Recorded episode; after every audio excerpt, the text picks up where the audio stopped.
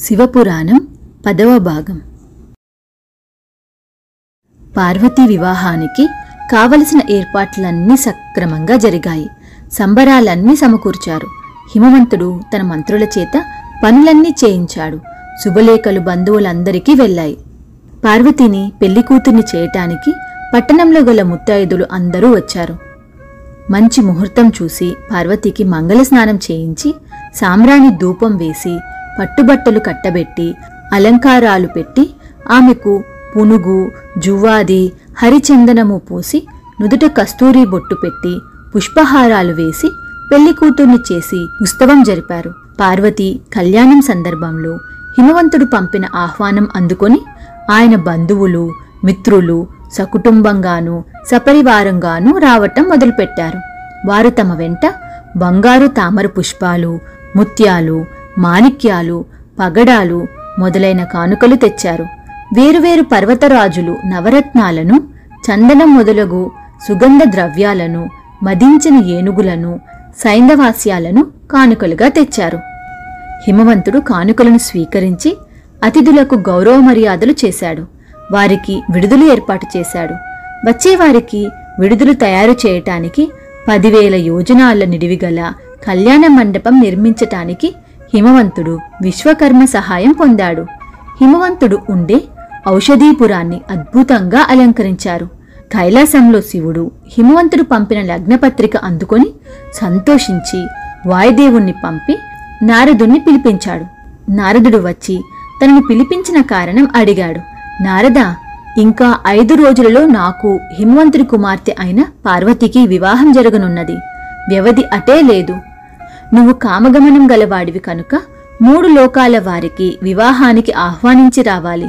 కుబేరుడు మొదలైన వారితో పెళ్ళికి కావలసిన సరంజామా అంతా తీసుకురమ్మని చెప్పాలి అని శివుడు నారదుడితో అన్నాడు. నారదుడు అందుకు సంతోషంగా ఒప్పుకొని శివుడి వద్ద సెలవు పుచ్చుకొని బ్రహ్మ విష్ణు దేవేంద్రాది దేవతలతోనూ భూలోకంలోనూ నాగలోకంలోనూ ఉండే వారితోనూ మాఘశుద్ధ ఏకాదశి నాటి రాత్రి తెల్లవారుజామున శివపార్వతులకు వివాహం జరగనున్నది. మీరందరూ రావాలి అని చెప్పాడు. తరువాత ఆయన కుబేరుణ్ణి వెంటబెట్టుకొని వివాహానికి కావలసిన వస్తువులన్నిటితోనూ కైలాసానికి తిరిగి వచ్చాడు. శివపార్వతుల వివాహం చూడటానికి శివుడి ఆహ్వానం పొందిన బ్రహ్మ విష్ణువులు దేవేంద్రుడు ఇతర దేవతలు మహర్షులు కైలాసానికి రాసాగారు. నందీశ్వరుడు రుద్రగణాల వాళ్ళు అతిథులను గౌరవించి వారికి తగిన ఇల్లు వసతులు ఏర్పాటు చేశారు. శివుడి పెళ్ళికి బ్రహ్మ పురోహితుడుగాను విష్ణువు భావమరిదిగాను ఇంద్రాది దేవతలు ఋషులు సదస్యులుగాను ఉండేటట్టు నిర్ణయమైంది. శివుడికి మంగళాభిషేకం చేయటానికి బృహస్పతి ముహూర్తం నిర్ణయించాడు. ఆ ముహూర్తాన గరుడ గంధర్వ యక్ష స్త్రీలు సప్తమాతృకలు లక్ష్మి సరస్వతి సచి అరుంధతి లాంటి మహాపతివ్రతలు శివుడి చేత స్నానం చేయించి హరిచందనం లాంటి పూతలు పూసి కంఠహారాలు వేసి పెళ్ళికొడుకును చేశారు. గౌతముడు ఆత్రి భృగువు మొదలైన మహర్షులు శివుడి కుడి చేతకి శాస్త్రోక్తంగా దీక్షాబంధం కట్టి భక్తితో నవగ్రహ పూజలు జరిపించారు. తరువాత బ్రహ్మ ఆజ్ఞాపించగా శివుడు తన పక్షం వారిని అందరినీ కలుపుకొని మంగళవాద్యాలతోనూ నృత్యాలతోనూ ఔషధీపురానికి బయలుదేరాడు. కైలాసానికి రక్షకులుగా రుద్రగణాల నాయకులను ఉంచి నందీశ్వరుడు ప్రథమగణాలను అన్నిటినీ పెళ్ళికి తరలించుకు వచ్చాడు. వీరభద్రుడు చండీశ్వరుడు భైరవుడు నందీశ్వరుడు తమ తమ వాహనాల మీద బయలుదేరారు. పెళ్ళికొడుకైన శివుణ్ణి ఐరావతం మీద కూర్చోబెట్టారు. సరస్వతీ బ్రహ్మలు హంస మీద లక్ష్మీ విష్ణువులు గరుడుడి మీద సచీ ఇంద్రులు కదిలే సింహాసనం మీద ప్రయాణం చేశారు.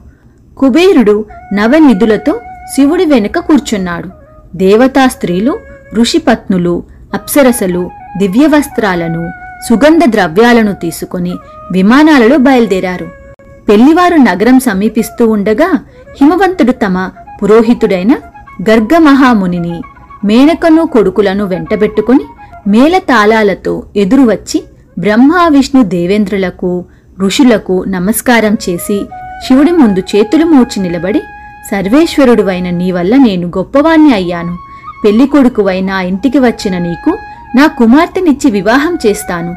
నువ్వు ఆమెను వివాహమాడి నన్ను నా వంశాన్ని పవిత్రం చెయ్యవలసిందని ప్రార్థించుతున్నాను అన్నాడు. ఆయన శివుడికి బట్టలు గంధపుష్ప తాంబూలాలు ఇచ్చి అందరికీ పాలు పానకాలు ఇచ్చి శ్రమ నివారణకు వింజామరులు వీయింపచేశాడు హిమవంతుడు పక్షపు స్త్రీలు శివుణ్ణి చూసి మన పార్వతి అదృష్టవంతురాలు. కోటి మన్మధులకు సమానమైన భర్త ఆమెకు లభించాడు అనుకున్నారు. మేనక శివుడి ముందు చేతులు జోడించి సదాశివ కిట్టని వాళ్ళు చెప్పిన మాటలు విని నిన్ను నిందించాను.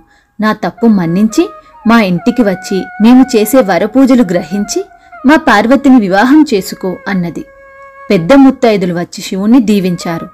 దారి పొడవునా పుష్పాలు ముత్యాలు అక్షింతలు చల్లుతూ మేనకా హిమవంతులు శివుణ్ణి విడిదికి తీసుకుపోయి వరపూజ చేసి పెళ్ళికొడుకు పరివారానికి ఏ లోటు లేకుండా ఏర్పాట్లు చేసి తమ ఇంటికి తిరిగి వచ్చారు. కులాచారం ప్రకారం పార్వతి అంబిక ఆలయానికి వెళ్ళి ఆ దేవిని పూజించింది. ముత్తైదులు వెంటరాగా పల్లకి ఎక్కి పార్వతి ఆలయానికి వెళ్ళేటప్పుడు దేవతలు ఆమెను చూసి ఈమె పరదేవతే ఈమెకు శివుడికి పెళ్ళి జరిగితే మన కష్టాలు తీరుతాయి అనుకున్నారు. పార్వతి అంబిక పూజ చేసి తిరిగి వచ్చేసరికి ముహూర్తం దగ్గర పడింది. శివుణ్ణి ఐరావతం మీద కళ్యాణ మంటపానికి తీసుకువచ్చి పీటల మీద కూర్చోబెట్టారు. మేనకా హిమవంతులు అల్లుడి కాళ్ళు కడిగి నెత్తన చల్లుకున్నారు. వాళ్ళు పార్వతీ చేతిని శివుడి చేతిలో పెట్టి కన్యాదానం చేశారు. శివపార్వతుల పెళ్ళి అత్యంత వైభవంగా జరిగిపోయింది. దేవతలు శివుడి అనుమతి పొంది తమ తమ నివాసాలకు వెళ్ళిపోయారు. శివుడు హిమవంతుడి ఇంట చాలా కాలం ఉన్నాడు. ఆయనకు కైలాసానికి వెళ్ళిపోవాలనిపించింది. నందీశ్వరుని చేత మేనకా హిమవంతులకు ఆ మాట చెప్పించాడు. మేనకా హిమవంతులు పార్వతిని శివుడి వెంట పంపటానికి సన్నాహాలన్నీ చేశారు.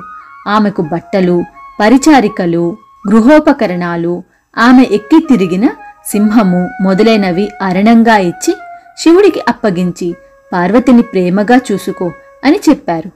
పెద్ద ముత్తైదులు పార్వతికి చెప్పవలసిన నీతులన్నీ చెప్పారు.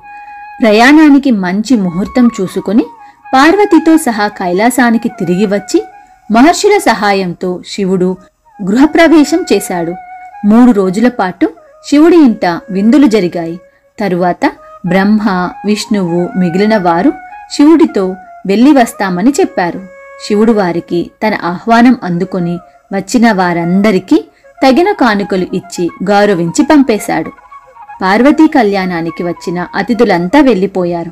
శివుడు నందీశ్వరుడితో నేను పార్వతి విశ్రమించి బడలిక తీర్చుకుంటాము. మహాసౌదాన్ని అలంకరింపచేయి అన్నాడు.